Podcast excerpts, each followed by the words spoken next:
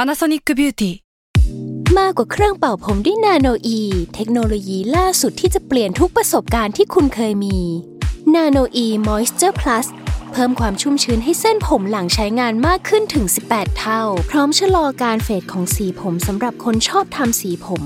ดูแลความชุ่มชื้นทั้งเส้นผม หนังศีรษะและผิวคุณ Panasonic NA0J มีเทคโนโลยีนาโนอีที่ care only you s a l m o n PODCAST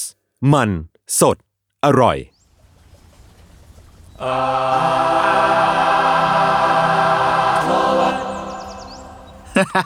ก็คือคือไอ้ทีเคมันอยากให้พวกเราเนี่ยฟังจิงเกิลก่อนเข้ารายการซึ่งพวกผมก็เพิ่งฟังไปเมื่อกี้ครับ ครับ เป็นไงบ้างครับ ความรู้สึก กูนึกว่าอยู่ไลออนคิง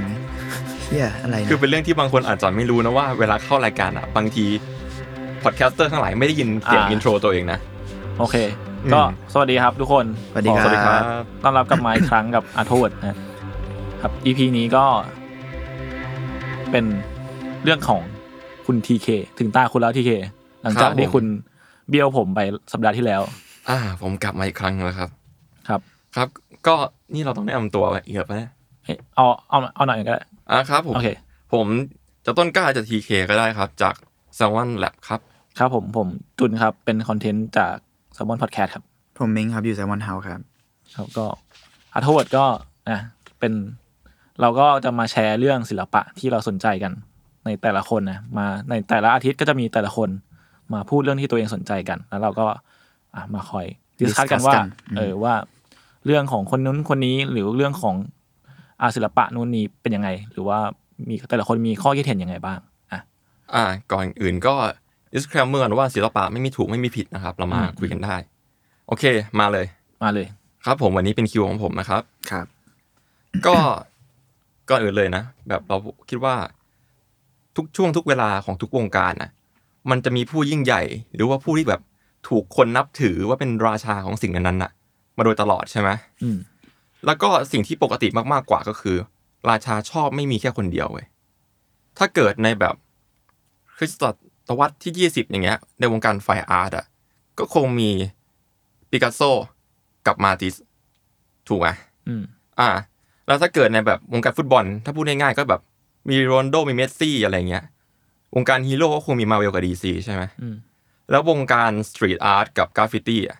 คุณคิดว่ามีใคร ใครคือคิงของอ๋อพวกเนี้ยสำหรับคุณ เอาจริงๆสำหรับผมเนี่ย ผมไม่ค่อยรู้เรื่องสตรีทอาร์ตเท่าไหร่ แต่ว่าคนเนี่ยคนที่ผมรู้สึกว่า ผมชอบก็ ผมรู้จักที่สุดก็คงเป็นแบงซี่คงไม่หนีไม่พ้นอยู่แล้ว Banksy อ่ามันเป็นแว็บแรกอยู่แล้วแหละ อื อื ม ม เหมือนกัน ใช่ซึ่งคืออีกราชาหนึ่งของโลกกราฟฟิตี้ที่อยากให้รู้จักในวันเนี้ย คือคิงล็อบโบครับ อืม คิงล็อบโบเป็นราชากราฟฟิตี้แห่งลอนดอนนะฮะ เป็นคู่ปรับตลอดการของราชาสตรีทอาร์ตอย่างแบงซี่ทำไมผมถึงแยกคำว่าสตรีทอาร์ตกับกราฟฟิตี้อ่ะอันเนี้ยต้องมาลองคุยกันอีกทีละ อืม เพราะว่านิยามของคำเนี้ยมันคลุมเครือมาก พวกคุณมีนิยามของคำว่าสตรีทอาร์ตกับกราฟฟิตี้ไหม ยากว่ะ อืมอืมแต่ว่า ไม่มีถูกไม่มีผิดนะ พูดได้เลยลองดู เออผมก็ไม่รู้ไม่รู้ว่าเขาแบ่งกันไงเหมือนกันนะ แต่ผมแค่คิดว่าเอ่อกราฟฟิตี้มันก็เป็นสับเซตของสตรีทอาร์ตไม่ อ่า ใช่เหรอวะหมายถึ เอง อ ว่า ผม มัน ผมก็อาจจะคิด ถ้าแบบ เหมือนพี่ คิเมดย์ แบบเบสิกสุดๆอะไรอย่างงี้ อืม เปล่าวะ อ่ะโอเค งั้นผมจะลองดึงความหมายในสารพัดหนังสืออะไรที่ผมหามากันนะ โอเค โอเคกราฟฟิตี้อะครับมันมีรากฐานมาจากคาว่า ขูดขีดเขียนเว้ย อืมอืม ความหมายของคำว่ากราฟฟิตี้นะ มันมาจากคำว่าภาษาเอ่อกราฟฟิโตของภาษากรีกเว้ย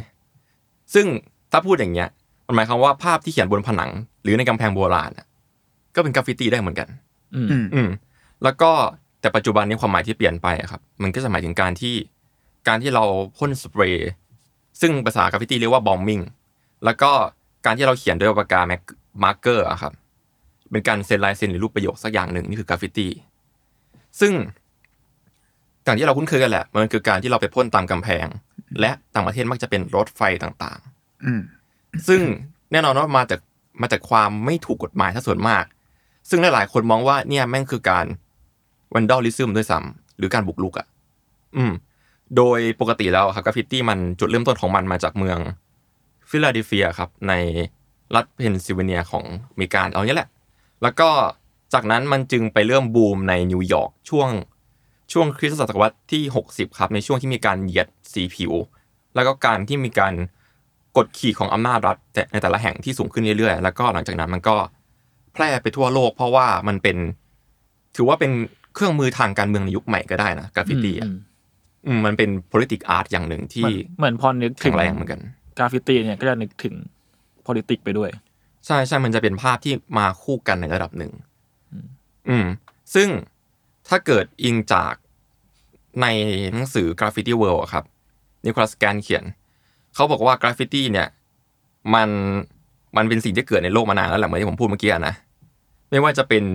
อักษรฮิโรกริฟิก ภาพเขียนสีตามผนังถ้ำอะไรก็ตามที่มีการ add to the wall อะ อืม คือกราฟฟิตี้ แต่ว่าตอนนี้มันก็ไม่ชัดเจนมากเลยแล้ว มันเริ่มคลุมเครือขึ้นเรื่อยๆไป ซึ่งปกติแล้วอะครับกราฟฟิตี้อ่ะเราจะชอบเรียกเขาว่ากราฟฟิตี้ไวเตอร์เป็นสิ่งที่เขาเรียกตัวเองเลยนะกราฟฟิตี้ทุกคนจะมีเรียกว่าไวเตอร์ไม่ใช่ดีไซเนอร์ ก็ไรเตอร์ เหมือนนักเขียนนะ อ่า ใช่ใช่ซึ่งถ้าเกิดมาพูดถึงกราฟฟิตี้มีอะไรบ้าง ก็จะมีสิ่งที่เรียกว่าการแท็ก อันนี้คือเบสิกแท็กก็คือการเซ็นลายเซ็นหรือนามแฝงตัวเองอะครับ เน้นความเร็วเลยอาจใช้สเปรย์หรือว่าปากกาอะไรก็ตามแต่ ซึ่งส่วนมากก็ดีไซน์แปลกตาที่เราเห็นทั่วไป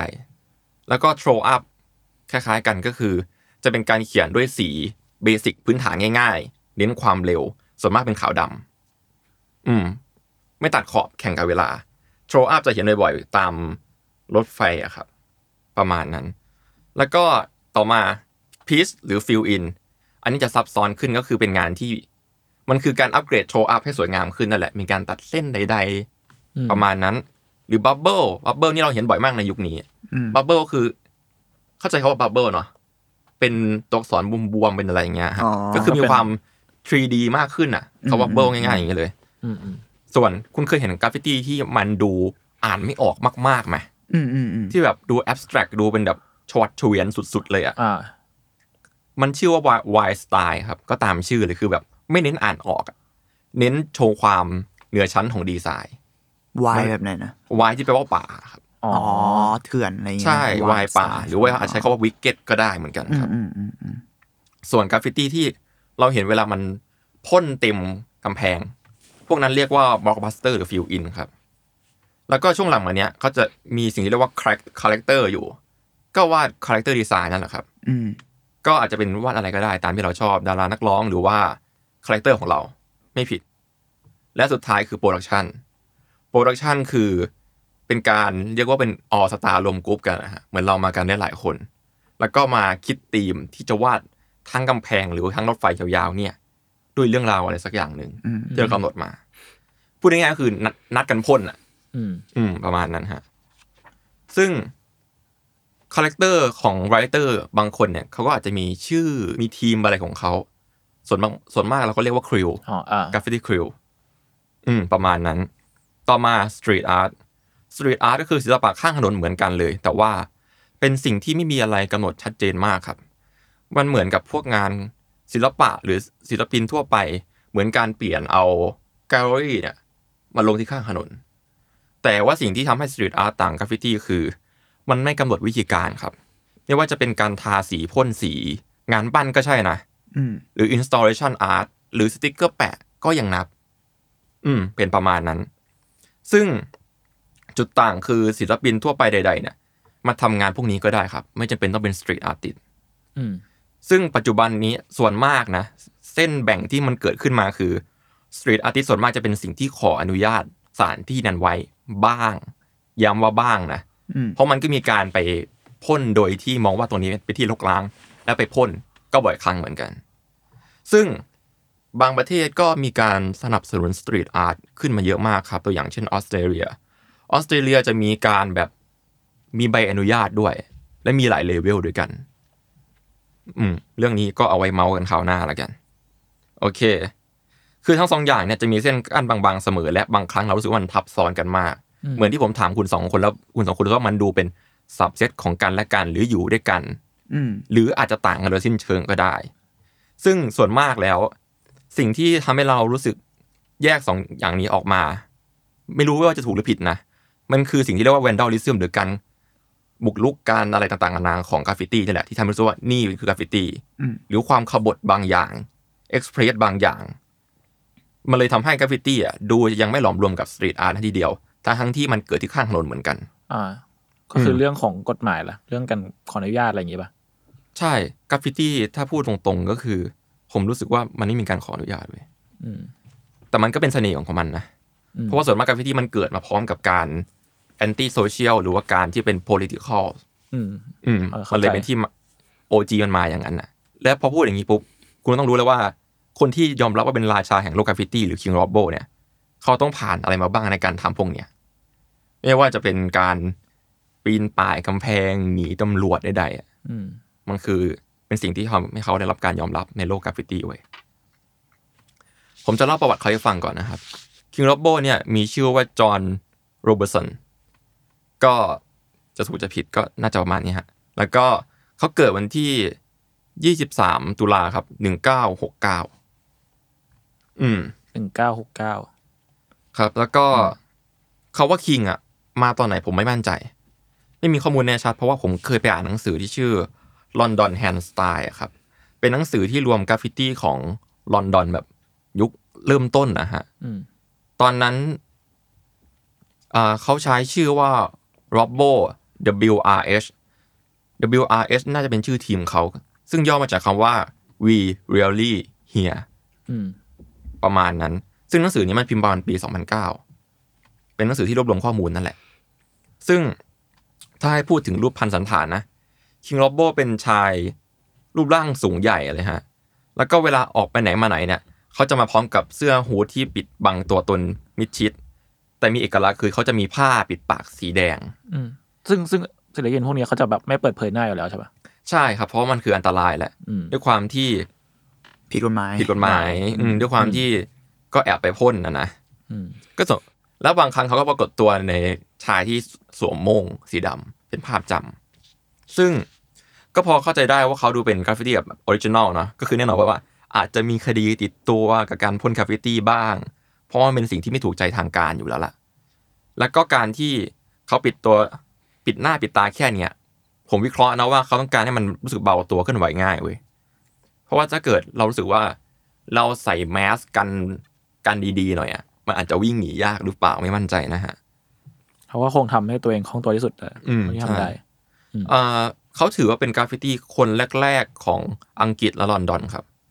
บางคนกล่าวว่าเขาและเพื่อนๆ คือกราฟฟิตี้กลุ่มแรกด้วยซ้ำไป โดยที่คิงล็อบโบเริ่มแสดงผลงานกราฟฟิตี้ตั้งแต่ช่วงที่เขาอายุประมาณ 15 ปีนะครับ อืมอืม คิดสภาพว่าในช่วงปีอย่างนั้นน่ะ แล้วอายุสิบห้าเริ่มกล้าที่จะพ่นกราฟฟิตี้ก็ถือว่ากล้าหาญมาก เออเป็นคนผู้บุกเบิกเลยป่ะ ผู้บุกเบิกเขาเรียกว่าไพโอเนียเลย อืม แต่ว่าผลงานที่ทำให้หลายๆคน และสื่อได้รู้จักกันครั้งแรกอะชื่อ Merry Christmas Train ครับ ในปี 1988 ก็จะเป็นงานที่เขาร่วมกับเพื่อนเขาที่ชื่อประกาศว่า Drag WD ครับ โดยได้ออกสื่ออย่าง ITV News แล้วก็ Independence Newspaper ของอังกฤษ เพราะว่ามันถือว่าเป็นการกระทำที่กราฟฟิตี้ OG โดยแท้ครับ คืออุกอาจมากก็คือ บุกไปพ่นรถไฟในชานชาลาในเวลาจำกัดยามค่ำคืน อืม ว่า Merry Christmas to และเป็นชื่อคนยาวจนสุดขบวน ยาวมากๆ มันก็เป็นสีสีแบบขาวดำปกติมีเงาเทานิดหน่อย เพราะเน้นความเร็วเนาะแต่ก็ถือว่าสกิลสูงมาก เพราะเป็นสกิลฟรีแฮนด์ที่เร็ว ไว แล้วก็เกิดขึ้นในเวลาชั่วคราวมากๆ อืม อืมแล้วก็อีกอย่างหนึ่งที่ชื่นชมก็คือสกิลหนีและสกิลบุกเข้ามาของเขานั่นแหละ ว่าทำได้ยังไงในเวลาคริสต์มาส อันเนี้ยผมสงสัยสุดแหละ อ่า นั่นแหละ ถ้าเกิดคุณไปเสิร์ชว่า Merry Christmas 89 King Lobbo and Drag ใน YouTube จะเจอ อืม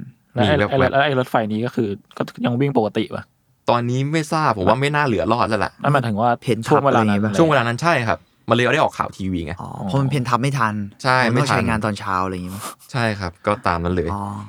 ซึ่งงานของล็อบโบส่วนมากครับ จะเป็นงานฟรีแฮนด์ที่ส่วนมากจะเป็นการพ่นชื่อตัวเอง แล้วก็ด้วยสไตล์ต่างๆ นานาที่ส่วนมากมักจะไม่ซ้ำคุณล็อบโบอะครับเขามีช่วงชีวิตการทำงานอยู่ประมาณ 2 ยุค ยุคแรกก็คือตอนวัยรุ่นนั่นแหละก็คือ ที่ผมพูดว่าอายุเขาเขาอายุ 15 ปีอะครับ ยุคนั้นเขาได้รับการยอมรับอย่างมากในทศวรรษที่ 1980 เป็นต้นไป งานของเขามักจะปรากฏอยู่บนรถไฟเสมอ ส่วนมากจะเป็นสถานีแล้วว่ารวมทั้งรถไฟฟ้าใต้ดินสถานีรถไฟฟ้าด้วย อืม อืมส่วนมากเป็นของลอนลอนดอนนะครับ แล้วก็ส่วนมากเป็นที่รถไฟฟ้ามากกว่ากำแพง อืม แน่นอนว่ากราฟฟิตี้สำหรับลอนดอนถูกมองว่าเป็นของน่ารังเกียจครับ มันเป็นการบุกรุกและการต่อต้านนั่นแหละ แล้วก็หมายถึงสิ่งที่นำเข้าจากอเมริกาด้วยนะ นี่คือเป็นเหตุที่บางคนเกลียดกราฟฟิตี้ อ๋อ เออ เพราะว่า มี โอ ปะเด็น จี นี้ยู่ ก็คืออเมริกันออริจินอลคืออเมริกันใช่ อืมอืมอืม ทำให้ทางการไม่ชื่นชอบอย่างมาก แล้วก็ประจวบกับตอนนั้นนะฮะ คุณล็อบโบเนี่ย ในขณะนั้นเขามองว่ามันเป็นเครื่องมือสร้างสรรค์ที่ออกดีไซน์ออกมาเพื่อต่อต้านอำนาจของทางการ แล้วก็การพ่นสีบนรถไฟเนี่ย ก็เป็นโอกาสอันดีที่เขาจะทำให้คนจำนวนมากอะได้เห็นงานของเขาอ่ะ เพราะว่ามันคือศิลปะที่เคลื่อนที่ได้มันก็มันไปพร้อมรถไฟอ่ะ แล้วมันก็ไปจนทั่วใช่ไหม อืม อืม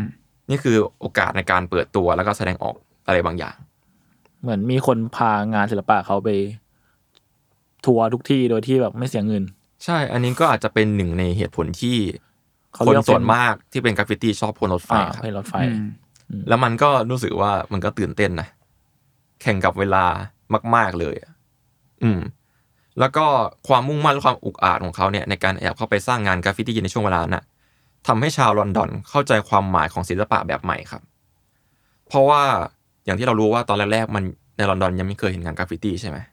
ก็ยังเป็นศิลปะปกติอยู่ที่เราเห็นกันทั่วๆไป อืม แล้ววันนี้คืนดีมีกราฟฟิตี้โผล่ขึ้นมาอย่างเงี้ยมันก็ต้องจุดประกายอะไรบางอย่าง เล็กๆน้อยๆหรือจะยิ่งใหญ่ก็ไม่ทราบได้เหมือนกัน มันส่งผลทำให้เขากลายเป็นทั้งศิลปินใต้ดินที่มีชื่อเสียงเป็นที่ยอมรับ แล้วก็เป็นทั้งสัญลักษณ์ของกราฟฟิตี้ของเมืองนี้ไปเลย อืม แล้วก็เป็นจุดเริ่มต้นที่ทำให้มีศิลปินกราฟฟิตี้และสตรีทอาร์ตในลอนดอนยุคใหม่เกิดขึ้นมาคำนี้ไม่ใช่คำที่เกินจริงครับ เพราะว่าเด็กๆในเวลานั้นน่ะ ได้ได้เห็นผลงานของโรบโบ แล้วก็อาจจะได้รับอิทธิพลมามากก็น้อย โอเค หลังจากที่สร้างงานไวรถไฟทั้งทั่วทั้งลอนดอน ไปจนถึงในยุโรป นิวยอร์กนะจุดสูงสุดของชื่อเสียงของเขาเนี่ย ใช้เวลาประมาณ25 ปีครับ ยี่ห้าปี 25 ปี นานเหมือนกันนะ นานเหมือนกัน เขาตัดสินใจเกษียณตัวเองในฐานะกราฟฟิตี้ไวเตอร์เนี่ย ที่ต้องเสี่ยงอันตรายตลอดเวลาลงไป อืม งานทั้งหลายแหล่ของเขาอะจึงหายไปอย่างรวดเร็วครับ เพราะว่าอย่างว่าแหละในยุคนั้นอะมันไม่มีโซเชียลมีเดียเว้ยกล้องก็เป็นแค่กล้องฟิล์ม อืม มันมีโอกาสที่จะเหลือให้เราดูน้อยมากๆ เพราะว่าเขาคงไม่มีเวลาถ่ายไว้อะครับ มันเลยเป็นเหมือนที่เหมือนเป็นเออร์เบิร์นรีเจนอะ อืม คนที่นั่นจะมีโอกาสได้เห็นกันซะมากกว่า สิ่งที่ให้เราเห็นในโซเชียลมีเดียผลงานของเขาจะมีน้อยเหมือนกันครับ ซึ่งนั่นแหละ เพราะว่างานส่วนใหญ่อะจะถูกลบไปตามภาษาของกราฟฟิตี้ที่มองว่าเป็นเป็นดาลิซึมหรือการบุกลุกหรือการไม่ถูกต้องตามกฎหมายอะจะมีทางการไปลบเสมออยู่แล้วเว้ยแต่ว่าทว่าเราก็จะพอได้เห็นงานเขากลับมาอีกครั้งในยุคที่เขาต้องกลับมาจากการรีไทายครับ ในเหตุการณ์เนี้ยหลายๆคนเรียกว่ากราฟฟิตี้วอร์ เป็นเหตุการณ์ที่ทำให้เขาถูกผู้คนกลับมารู้จักมากขึ้น เป็นงานในปี 1985เอ่อเป็นงานที่อยู่ในอุโมงค์ใต้สะพานครับ ที่อยู่ใต้ของสำนักงานตำรวจ โห เชี่ย ในช่วงเออใช่อุกอาจจัดจัดๆงานนั้นไม่ถูกแตะต้องเลยครับ แล้วก็ไม่มีใครคิดจะแตะต้องด้วย ซึ่งก็ไม่เชิงนะมันก็จะมีมือบงมือบอลออกไปพ่นทับบ้างแหละ อืม แต่ก็ยังดูพอดูออกว่ามีเขาเดิมของงานนั้น ก็เวลาผ่านไปก็จะมีคนให้ความสำคัญกับงานชิ้นนี้มากขึ้น เพราะมันถูกทิ้งไว้ในฐานะงานกราฟฟิตี้ที่เก่าแก่ที่สุดที่ยังเหลือให้เห็นในลอนดอน แน่นอนว่ามันเป็นสถานที่ถึงความเป็นตำนานของคิง r อบโบด้วย อืม งานนี้ชื่อว่า r o b b o Incorporate ครับ หรือว่า r o b b o Inch นั่นแหละ ถ้าจะให้พูดถึงหน้าตาของงานนี้เนาะงานนี้ก็จะเป็นกราฟฟิตี้ที่มีคำว่า r o b b o อยู่ สีเหลืองอ่าส้มน้ำเงิน แล้วก็มีตัวอักษรที่มีเครื่องหมายชี้ขึ้นชี้ลง แล้วก็เขียนว่า in แล้วก็มีคล้ายๆกับตำราสักอย่างอยู่ข้างๆม้วนคัมภีร์เขียนว่า r o b b o อีกทีหนึ่ง ซึ่งอ่ะถ้าเกิดเราพูดในทุกวันเนี้ยเราก็รู้สึกว่ามันก็ดูปกตินี่หว่า อ่ามันก็ดูเป็นงานธรรมดาธรรมดาเช่นหนึ่ง ใช่ มันก็ดูเป็นงาน ถ้าสายตาพวกคุณอะคุณรู้สึกว่างานนี้เป็นไงอะ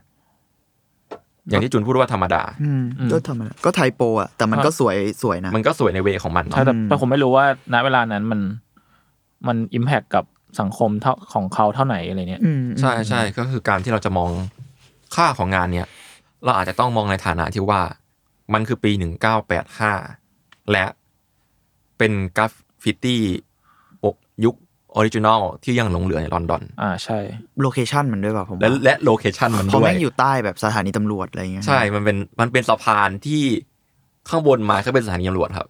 อืม อืม ประมาณนั้น อืมอืม แล้วมันยังเหลือรอดมาได้ เอ ใน อแปลกดี ใน ที่ แอเรียนั้นน่ะ เออแปลกดีที่แบบอันอื่นโดนลบ แต่อันนี้แบบอยู่ใต้ตำรวจ แต่จริงๆ ถ้า อยู่ ถ้าปกติอะตำรวจมันต้องแบบเฮ้ยทำอะไรต้องต้องรีบปะหมายถึงแบบสมมติแบบมันมันใกล้บ้านเขามากๆเนี่ยสม ห ม รือ ติ ว่าที่ที่ปลอดภัยที่สุดก็คือที่ เออ เปล่าวะเขาอาจ เขาก็ จะไม่ได้เช็คว่ะ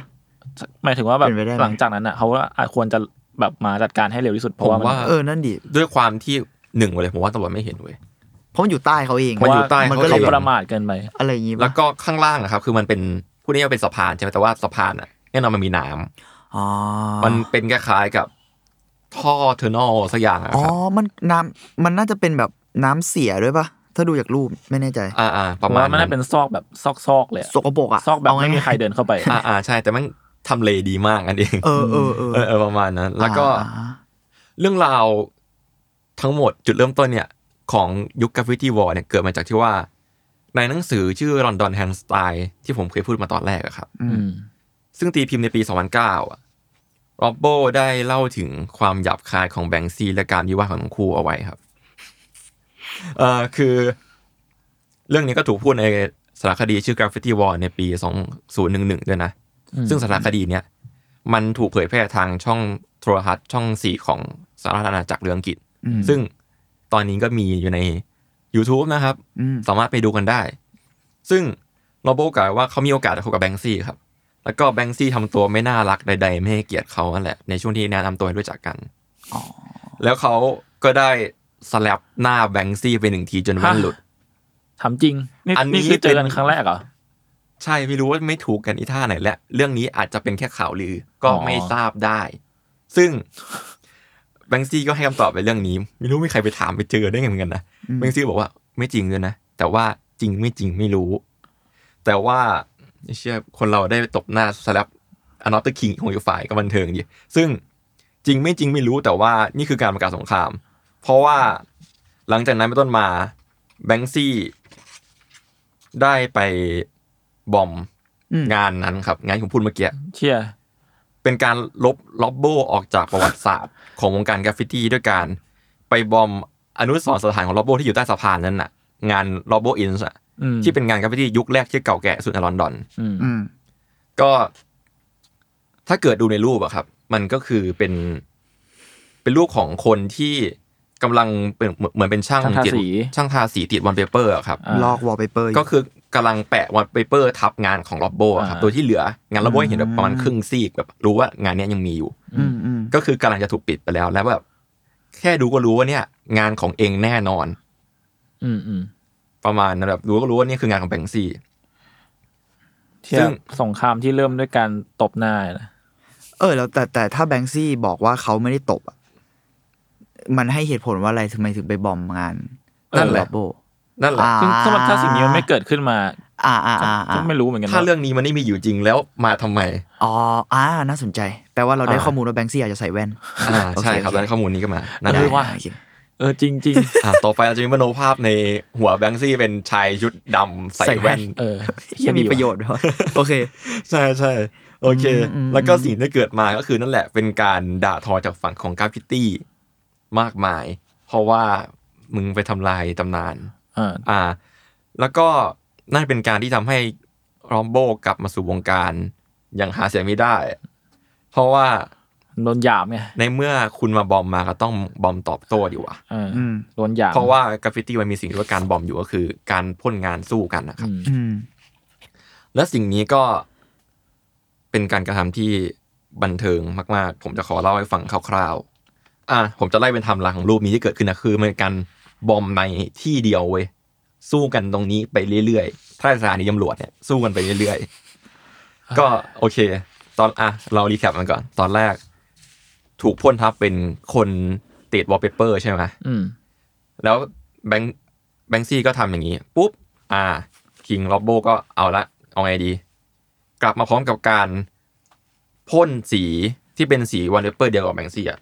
อาสีขาว ครอบงานทับให้หมดเลยเว้ยปิดงานเก่าตัวเองให้หมดไม่เหลือเลย อืม และและเพี้ยนคำว่าคิงล็อบโบแทน อืม โดยที่ยังเหลือรูปคนติดวอลเปเปอร์นั้นอยู่อะ ให้เหมือนคนนั้นทำ ให้เหมัน ใช่ คนทำ มันเหมือนกันว่าแบงค์ซี่กำลังเพ้นท์คำว่าคิงล็อบโบอยู่อะ ไอ้สัต อื ว์ ม ไอ้สัตว์ ถือว่าเป็นการที่ it's ทำ my turn แม่ อ่า my turn man เปิดการดที่มอบมอบอยู่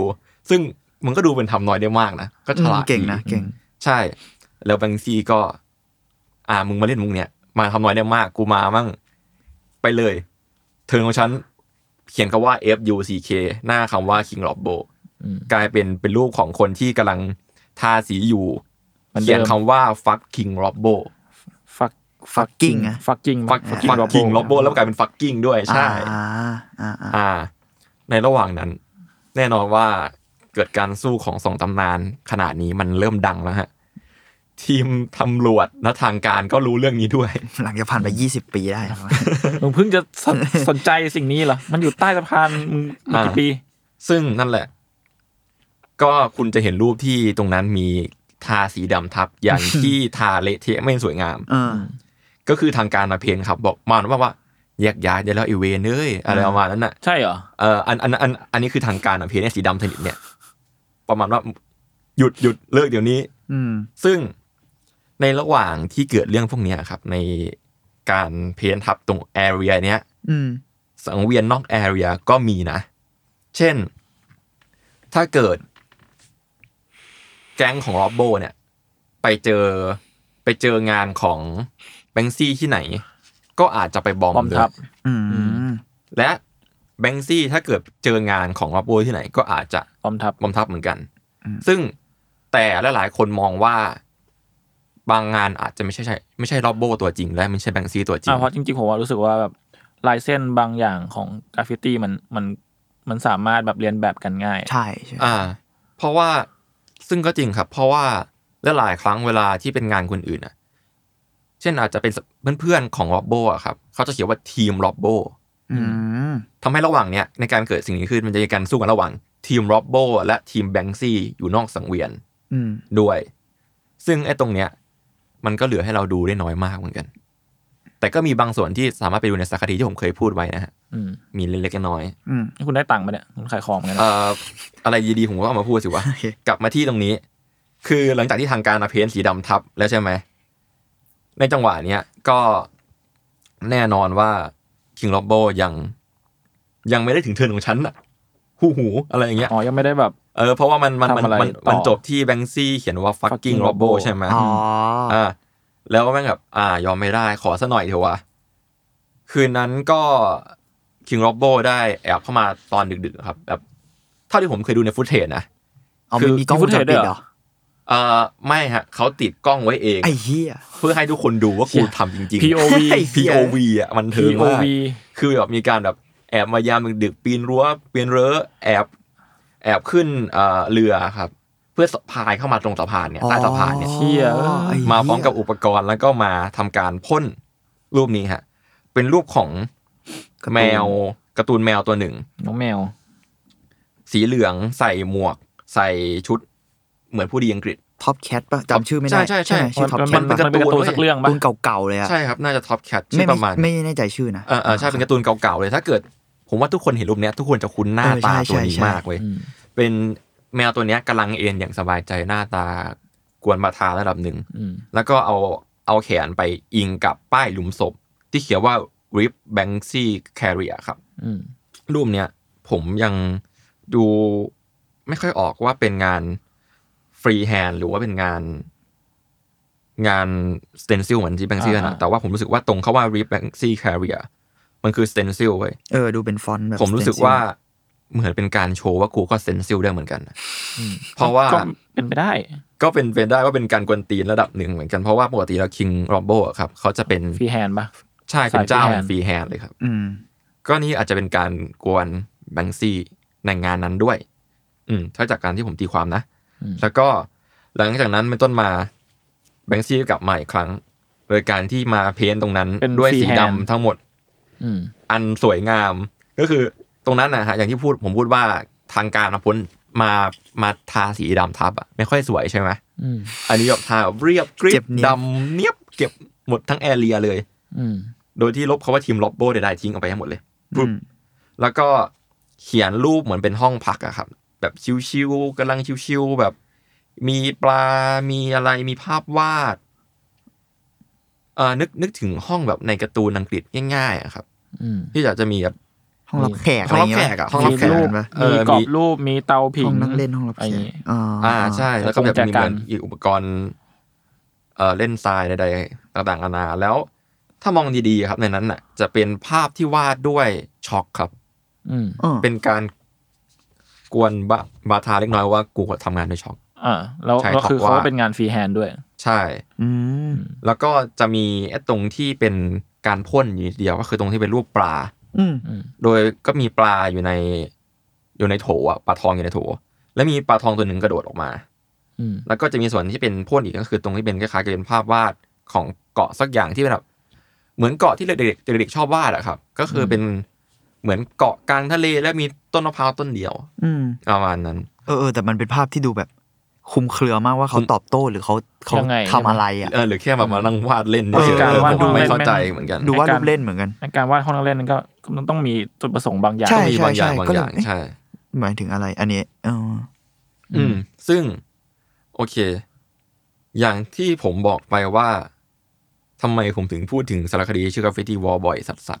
ๆ เพราะว่ามันมีรูปรูปหนึ่งรูปเนี้ย ตอนแรกมันอยู่อย่างนี้ใช่ไหม อืม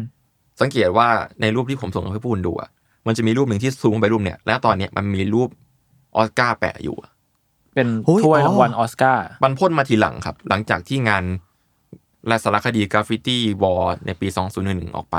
อ่า เพราะเพราะมันคือเรื่องราวของทั้งสองคนที่สู้กันนะ อ๋อ อ แต่ว่าตัวตัวหลักในสารคดีเนี่ยคือโรโบ อ๋อ ก็เหมือนแบบ เอ๊ะ หรือเขาจะคืนดีกันเราวะ หรือว่ามางอวะ ก็คือตอนแรกรูปเนี้มันรูปแค่ห้องพักปกติทั่วไปใช่ไหม เออ แล้วหลังจากที่สารคดีเนี่ยได้ออกออกไป เติ แล้ว มออสการ์เข้าไป แล้วแล้วโรโบก็ได้ไปเดินงานเปิดตัว ได้เปิดเผยตัว เอาหรอ อ๋ออันนี้คือเราเห็นหน้าเขาเหรอ ไม่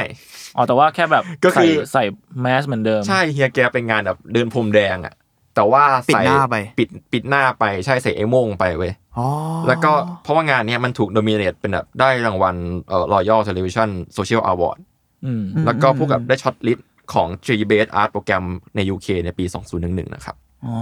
อ อ่า ก็เลยมาเพนอันนี้ให้ทับมันไปรูปเดิม ก็น่ารักดี เออ แต่ ก็เหมือน ก็ไม่ แบบ รู้ว่าใครเพ้นอยู่ดีป่ะ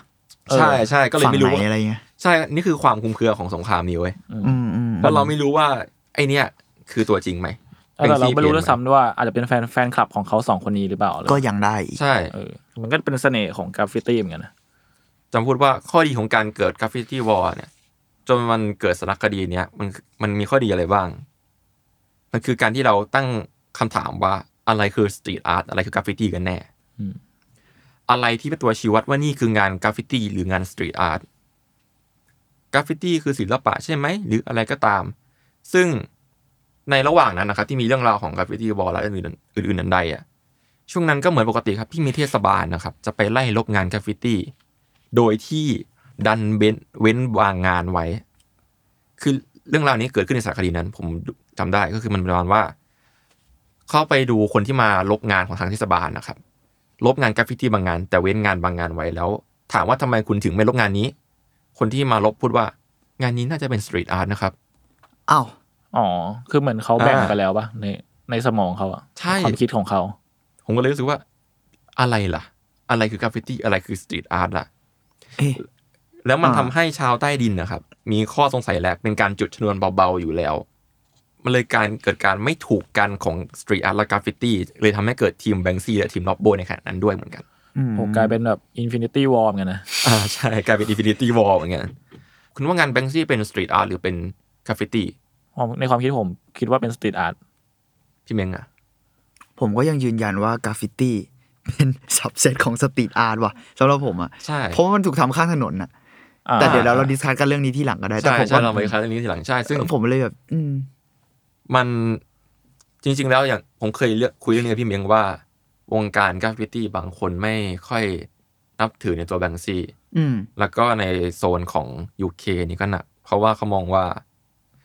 างานของแบงซี่อะครับ เขาได้การได้รับการยอมรับจากโลกภายนอกอย่างสูง แล้วก็เวลาที่มันพังไปโดนบอมโดนอะไรไปอ่ะก็จะมีคนไปซ่อมครับ อืม อ๋อ มีไปซ่อมงานของแบงซี่เลยนะ อืม ทั้งที่จากคนทั่วไปและจากหน่วยงานทางการก็มี อืม เพราะเขามองว่านี่คือสตรีทอาร์ตและมองว่า นี่เป็น สิ่ง แหล่งดึงดูดให้คนเข้าเมืองเขาอะ อ่า อื แม่งสวยปะเอาจริงๆ เออจ แค่นั้น ริง เลย ๆมันเป็นป ว้ ระโยคหนึ่งที่พูดได้ยากมากเพราะว่าเพราะว่าสวยหรือเปล่าวะ เออ เออ นี่เป็นประโยคที่แบบ ใช่ไหมนะ อะไรอย่างนี้เหมือนกันเป็นสิ่งที่ผมคิดเหมือนกันใช่พอพี่พูดมาคิดออก อืมอื อื ม ม แล้วก็สำหรับงานกราฟฟิตี้อะครับ การที่ใช้เทคนิคลายฉลุเนี่ย หรือเรียกว่าสเตนซิลอ่ะอ่า อืม มันไม่ถือว่ามีศักดิ์ศรีเท่ากับงานที่พ่นด้วยมือเว้ย เชี่ย อะไรวะอีโก้อะ อีโก้อันนี้ เออ คืออีโก้แหละไอ้ไอ้คำเนี่ย เอ่ามันมันมันเป็นสิ่งที่ฝั่งบางฝั่งเขาคิดอย่างนี้นะ เออบางคน ขอพูดว่าบางคนและบางฝั่ง เราว่าบางคนในกลุ่มด้วยซ้ำไป บางคนในกลุ่มด้วยซ้ำไป ม่ด้ทุกคน ใช่ อะไรอย่างเงี้ย ซึ่งแน่นอนว่าแบงซี่ไม่ทำตามกฎ อืม นี่ทำให้แบงซี่มีชื่อเสียง อืม และเป็นตำแหน่งที่คุ้มเครือมากว่าเขาคือกราฟฟิตี้หรือสตรีทอาร์ตอย่างที่พูดว่างานกราฟฟิตี้อะครับ มันจะอยู่ในข้างถนนหรือรถไฟใช่ไหม อืม แต่ว่าหลายครั้งงานสตรีทอาร์ตอะถูกไปจัดแสดงในแกลเลอรี่เว้ยอ่า เรื่องแกลเลอรี่เนี่ย มันเป็นเรื่องที่ละเอียดอ่อนเหมือนกัน ก็คือและหลายครั้งเราจะเห็นงานก็ งานที่เป็นสตรีทอาร์ตเป็นลงแกลเลอรี่ใช่ไหมแล้ว ทางกราฟฟิตี้ก็จะมองว่า อ่า สิ่งนี้ไม่ใช่คุณนะ อะไรประมาณเนี้ย อืม แล้วมันก็เป็นสิ่งที่ทำให้เกิดการคลุมเครือการแยกกันของสองอย่างนี้ด้วย และเป็นสิ่งที่ทำให้กราฟฟิตี้อาจจะโดนดูถูกโดยทางการหรือเปล่าก็ไม่ทราบ เพราะว่ามันเป็นการไม่ได้รับการยอมรับหรืออะไรก็ไม่รู้ อ่ะก็พอนึกออกนะ อืมอืมมันก็เป็นสิ่งที่คุยกันยากเหมือนกันนะ แต่ อืม แต่ผมก็รู้สึกว่างานกราฟฟิตี้หรือศิลปะมันมันคู่ควรที่จะแบบอยู่ข้างถนนมากกว่าปะกับกับการที่แบบ ไปโชว์ในพิพิธภัณฑ์ หรืออะไรของทางการอะไรเงี้ย อืม แต่ว่าการที่ออกมาโชว์ในแกลเลอรี่มันสื่อถึงความถูกกฎหมาย การ นะวะ ถูกยอมรับแหละ อืม แต่ว่าเรื่องเนี้ยที่เกริ่นมายาวๆเนี่ย เพราะว่าในช่วงกราฟฟิตี้วอลครับ อืม ลอมโบได้ออกมาเป็นตัวเปิดของวงการกราฟฟิตี้ด้วยการขอติดต่อแสดงงาน อ๋อ สู่สาธาร จริ ณะ งเหรอ ครั้งแรกในแกลเลอรี่ครับ เชี่ย เพราะว่า นี่ไง นั่นแหละที่พูดว่าที่ผ่านมาครับ มันไม่เคยมีงานกราฟฟิตี้ถูกแสดงในแกลเลอรี่เลย อืม อืม แล้วเขาก็เลยติดต่อไว้ที่ Pure Evil Gallery ในลอนดอนครับ ในช่วงประมาณกันยาปี 2010 อืม อันนี้คือ เดี๋ยว ครั้งแรกเลยปะ ครั้งแรกๆแล้วกัน Pure Evil Gallery เป็นแกลเลอรี่ที่แสดงงานของ Street Art ในลอนดอนหรือใน UK มาช้านานแล้วฮะพูดง่ายๆคือครั้งแรกที่กราฟฟิตี้ไปเยือนถิ่นของ Street Art อะแล้วก็นั่นแหละ ก็ได้รับการเรียกไปแสดงตัวได้ไม่มีปัญหา อืม แล้วก็แน่นอนว่าผลตอบรับเป็นไปได้ด้วยดีครับ คนแน่นมางานถนัดขายงานได้เยอะ อืม ถือว่าเป็นก้าวใหญ่ก้าวใหม่ของวงการกราฟฟิตี้แล้วกันครับ เป็นการเคลื่อนไหวอะไรบางอย่างเหมือนกัน อืม นี่เป็นสิ่งที่รู้สึกว่าก็น่าชื่นชมในตัวล็อบโบเหมือนกันที่ว่า พยายามมาทำอะไรใหม่เพื่อเกิดมูเมนต์ของสองสิ่งเนี้ยที่มีมักมีปัญหากันบ่อยๆอะ อืม หลังจากนั้นก็ดันเกิดเรื่องร้ายขึ้นครับ ก็คือคิงโรโบเนี่ยมีอาการบาดเจ็บที่สมองครับโคม่า เอาเวน ก็คือได้ข่าวว่าเขาตกบันไดนั่นแหละครับ อืม อืม หลังจากนั้นมาต้นมาคิงโรโบก็นอนไม่รู้สึกตัวมาหลายปีครับท่ามกลางความโศกเศร้าของชาวกราฟฟิตี้แม้แต่แบงซี่ยังมาสร้างงานลำลึกถึงเขาเลยนะ อืม จำสะพานเดิมนั้นได้ปะที่ถูกทาทับด้วยสีดำอะ อืม เขามาทาทับมันอีกครั้งครับ ทาเป็นสีดำทั้งหมด แล้วก็พ่นงานเรียนแบบงานแรกของ King r o b o ที่เป็นออริจินอลครับ r o b o in แต่เป็นเฉพาะเส้นสีขาว และด้านใต้เป็นสเตนซิลของเขาที่เป็นรูปกระป๋องสเปรย์ ที่จุดไฟเหมือนจุดเทียน ที่ให้เห็นงานของ King r o b o ในเงาอันมืดมิดนะ อืม อืม อืม ก็อาจจะเป็นการให้กำลังใจ คู่แข่งที่กำลังป่วยอยู่ อืม แต่ทว่าน่าเสียดายที่คิง r อบโบไม่มีโอกาสได้ลุกขึ้นมาสร้างผลงานอะไรมูเมนต์อะไรให้กับกราฟฟิตี้แล้วก็กลับมาตอกย้ำการต่อสู้ระหว่างเขากับแบงซีเพราะว่าข่าวร้ายก็มาถึงจริงๆวันที่ 31 กรกฎาคมปี 2014 คิงโรโบได้จากไปอย่างสงบในวัย 44 ปีครับ อืม เป็นการปิดตำนานของสงครามกราฟฟิตี้ แล้วก็เป็นการสูญเสียครั้งสำคัญของโลกกราฟฟิตี้เหมือนกัน อืม เหล่าศิลปินข้างถนนก็ออกมาแสดงความเสียใจมากมาย ว่าจะเป็นด้วยคำพูด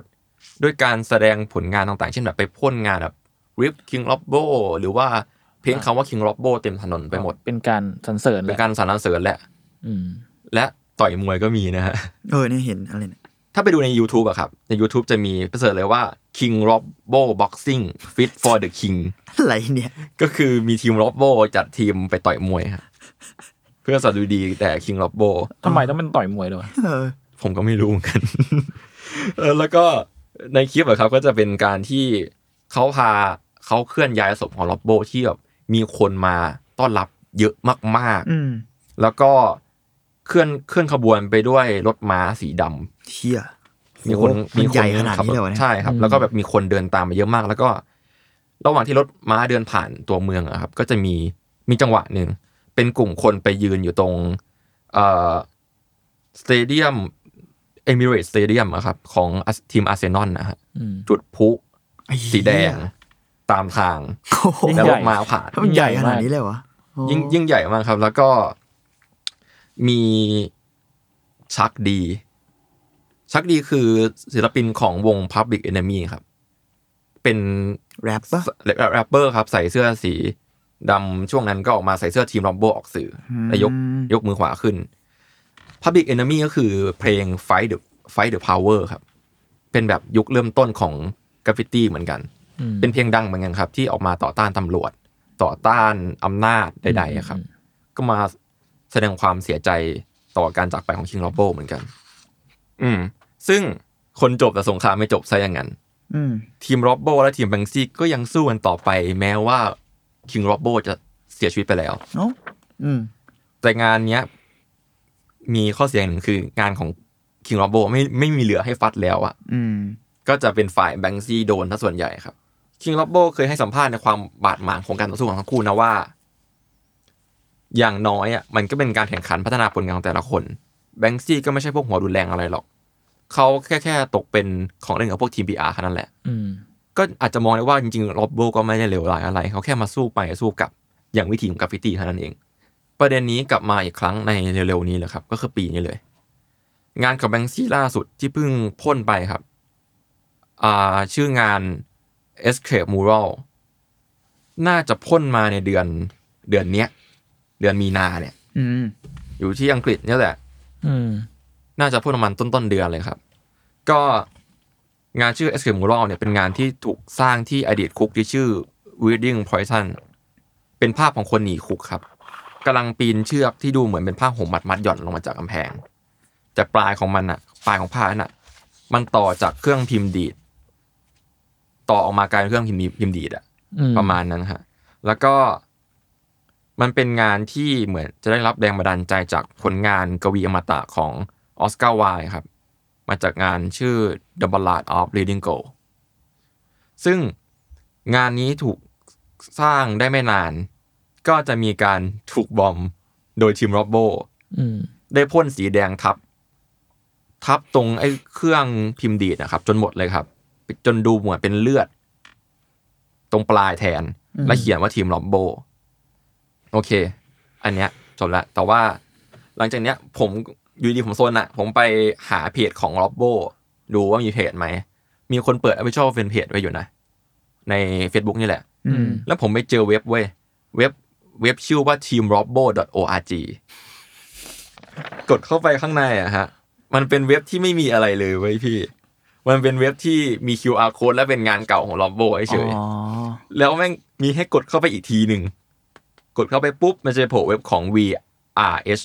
หรือ V r e a l i h e r อ๋อก็คือ ก็คือสังกัดเก่า ครู ของเขาใช่สังกัดของทีมล็อบโบ้นั่นแหละ ซูน แล้วก็ในในภาพนั้นนะครับ เป็นภาพรูปตึกอะไรสักอย่างที่ดูไม่ออกเป็นภาพที่เป็นกริตเตอร์อาร์ตอะครับ อืม แบบดูไม่ออกเลยว่าที่นี่คือที่ไหนแต่เป็นตึกที่ใหญ่มากๆ และเขียนว่า VRH will be here soon อืม ทีมโรบโบอาจจะมีโปรเจกต์อะไรรอเราอยู่ก็ได้นะครับ ก็รอดูรอติดตามแล้วกันว่าจะเกิดอะไรขึ้นกับสังเวียนนี้ อืมก็ยังดูยังไม่จบนะก็คงไปเรื่อย ใช่ เป็นเรื่องราวที่มีมาในอดีตมีมานานและ ยัง to be continue ให้เราเห็นอยู่ อืมอืม อาจจะมีอะไรให้เราดูก็ได้ครับ อืมสนุกดีครับ ก็เป็นความบันเทิงของศิลปะ อืม อย่างหนึ่งที่มันก็ต่อสู้กันด้วยศิลปะเหมือนกัน อืม ผมว่าด้วยตัวบุคคลมันโอเคแหละแต่หมายถึงว่า ไอ้เฮียใครไปวางกฎอะไรก็ไม่รู้วะคือเราก็ไม่รู้วงการอะนะมันมี ใช่ รุ่นน้องเราเขาก็ทำสตรีทอาร์ตหรือกราฟฟิตี้เราไม่รู้แม่งแยกไงนะแต่ว่าเขาก็ทำอยู่เหมือนกันเลย เราก็ไม่รู้ว่าแวดวงโดยเฉพาะอะเขานิยามหรือว่าตั้งกฎอะไรไว้ยังไงอะไรเงี้ยแต่เรารู้สึกว่า เชี่ย บางคนดูเป็นแบบคนแก่อีโก้จัดอะทำไมอะทำแบบวางกฎอะไรกันที่มัน อืม ทำให้งานที่เอ็กซ์เพรสแล้วก็พูดเรื่อง p o l i t i c อะมันต้องมันควรฟรีดอมมาก ๆ ไม่ใช่เหรอ อืม คุณกลับมาแบบวางกฎอะไรก็ไม่รู้ วาง แบบ กรอบให้เขาแบบ เออแล้ว นี่นั่นเลยวะ แล้วก็แบบแบงซี่อ่ะผมก็ไม่ได้ซัพพอร์ตแบงซี่ร้อยเปอร์เซ็นต์นะหมายถึงว่าหลาย ๆ อันของเขา แต่ผมก็ชอบงานเขานะ อืม มาแต่เขาก็พีอาเยอะจริงแหละแต่นั่นมันก็เรื่องหนึ่งอะมันก็แล้วไงอะ อืมอืม แต่อีกเวนึงก็คือแบบไอ้เหี้ยใครไปวางกฎแบบว่ากราฟฟิตี้คืออะไรหรือกระทั่งสตรีทอาร์ตคืออะไร ที่ผมรู้สึกว่ามันคือสับเซตอะผมรู้สึกแค่ว่า ก็มึงทำตรงถนนไง อื มันชื่อสตรีทก็แปลว่าถนนไง มันมันก็แค่นั้นเปล่าวะถ้าเกิดว่าจะบอกว่า แบ่งแยกแม่งพูดยากมากเลยอะเออเราว่ามันก็ก็ทำข้างถนนมันก็คือศิลปะข้างถนนไง อืม เปล่าวะ ใช่ เป็น อืม สิ่งที่จริง ๆ ผมก็มองเหมือนกันนะว่า มันควรจะอยู่ในกันอ่ะ มันควรจะเป็นสิ่งเดียวกันด้วยซ้ำหรือเปล่าก็ไม่รู้ อืม คือมันก็จุดเริ่มต้นคือห้างเหมือนกันแค่วิธีการต่างกันเท่านั้นเอง อืมอันหนึ คื ง อ เหมือนไทยโปอันหนึงเหมือนเพนท์อะซึ่งถ้า ใช่ ถ้าจะแบ่งอย่างนั้นนะแต่เรารู้สึกว่าสตรีทอาร์ตหลายคน ก็มีคาแรคเตอร์นะ ใช่แล้วก็มีแล้วก็ไอ้พวกที่ที่บอกเป็นกราฟฟิตี้ก็เนี่ยมีคาแรคเตอร์หรือว่าสตรีทอาร์ตเขาก็ทำไทยโปเหมือนกัน แล้วไอ้เฮียมึงเอาอะไรมาแบ่งวะ เราเลยงงการแบ่งมากกว่าที่จะเอ่อซึ่งเรารู้สึกว่าสู้กันมันคือเรื่องส่วนตัวมากกว่าแล้ว เอออันนั้น ทางเท่าที่ฟังคุณนะ อันนั้นคือแค่เป็น c u เจอร์ที่เวลามีมาบอมกันจะบอมกลับ เออ สู้ อันนั้น กั ไม่ น ติด อันนี้ สนุ เรื่อก ง ดี เรื่องสนุกดีเรื่ เอ อง อ เรื่องที่สู้กันด้วยงานศิลปะมันสนุกอยู่แล้วแหละ อืม ซึ่งอย่างที่พูดว่า เนี่ยที่ประเด็นเมื่อกี้ผมเคยคุยกับพี่สีเรื่องนี้ด้วย อืม พี่สีคือ ศิลพันธ์ พี่สีคือใครครับคุณจุน เป็นเทพแห่งวงการที่อยู่เบื้องหลังความสำ เอ้ย เร็จ ไอ้ ของว เหี้ ง ย กา อะไร ร เนี่ยอวยอะไร โอ้ เนี่ย โหลอยแล้วพี่ซีลอยแล้วเอ้ยลอยแล้วพี่ โอเค พี่ซีเคยบอกว่า พี่ซีเคยไปคุยกับเพื่อนที่เป็นกราฟฟิตี้อะครับ อืม ซึ่งเขาบอกว่าเขาอะไม่ใช่กราฟฟิตี้เขาคือสตรีทอาร์ต อ่ะเราเลยงงการแบ่งมาก คืออะไร งานคนนั้นเป็นสายแบบเพนคาแรคเตอร์ อ่า อ่าๆซึ่งก็นั่นแหละ มันเป็นสิ่งที่ทับซ้อนกันอยู่ตลอดเวลา อืม อืม เพราะว่าอย่างที่ผมไปดูว่ากราฟฟิตี้แบ่งเป็นอะไรบ้าง มันก็มีประเภทที่เรียกว่าคาแรคเตอร์อยู่อะ ใช่ ก็รู้สึกว่า มันก็ครบกับทุกอย่างที่อาร์ตจะสร้างได้แล้วนะ ถ้าเกิดดิสคายกันแค่แบบอ่ากราฟฟิตี้เกิดขึ้นที่กำแพงหรือที่รถไฟสร้างด้วยอะไรเพื่ออะไร แล้วสตรีทอาร์ตอาจจะไม่กำไม่กำหนดอะไรเลย หรือเปล่านะ ซึ่งมันน่าสนใจที่ว่าทำไมทั้งคู่ ไม่กำหนดอะไรเลยวะ เออทำไมมัน ว่า ต้องแบบ ทำไมต้องมากำหนดวะ มีมี แม่ง ขอบเขตแบ่งด้วยว่า อันนี้แม่งคือประเภทนี้นี้นี้อะไรอย่างเงี้ย เราว่าคนที่แบบทำงานศิลปะหรือ หรืออยู่ในวงหรืออะไรคำว่าวงการหรืออะไรก็ตามแต่เราไม่รู้ว่ามันคืออะไรอะนะแต่แบบอันนี้ความเห็นจากคนที่อาจเป็นคนนอกก็ได้มั้งถ้าคุณจะนับอย่างนั้นหรืออะไรเงี้ยแต่แบบเราพวกเราก็ชอบดูงานกัน เราก็ อืม สามารถพูดได้ ผมรู้สึกว่าคนที่ไปจัดคนอื่นว่า งานแบบนี้คืออะไรหรือว่า งานแบบนี้ต้องมีกฎแบบไหน อย่างเช่นในแบบ เอ่อการถ่ายรูปบางอย่าง การเพ้นท์บางอย่าง การอินสตอลอะไรเงี้ย อืม คนที่ไปวางกฎแบบนั้นอะคืองงอะสำหรับกูอะ อืม มึง มึงไหนศิลปะมันคือฟรีดอมไม่ใช่เหรอวะ แล้วตอนนี้มันแบบ เราว่าแม่งตลกมากเลยที่มาวางกฎอะไรแบบนั้น อืม อืม จริง ๆ มันควรจะเป็นสำหรับผมนะมันควรจะเป็นการวางเพื่อ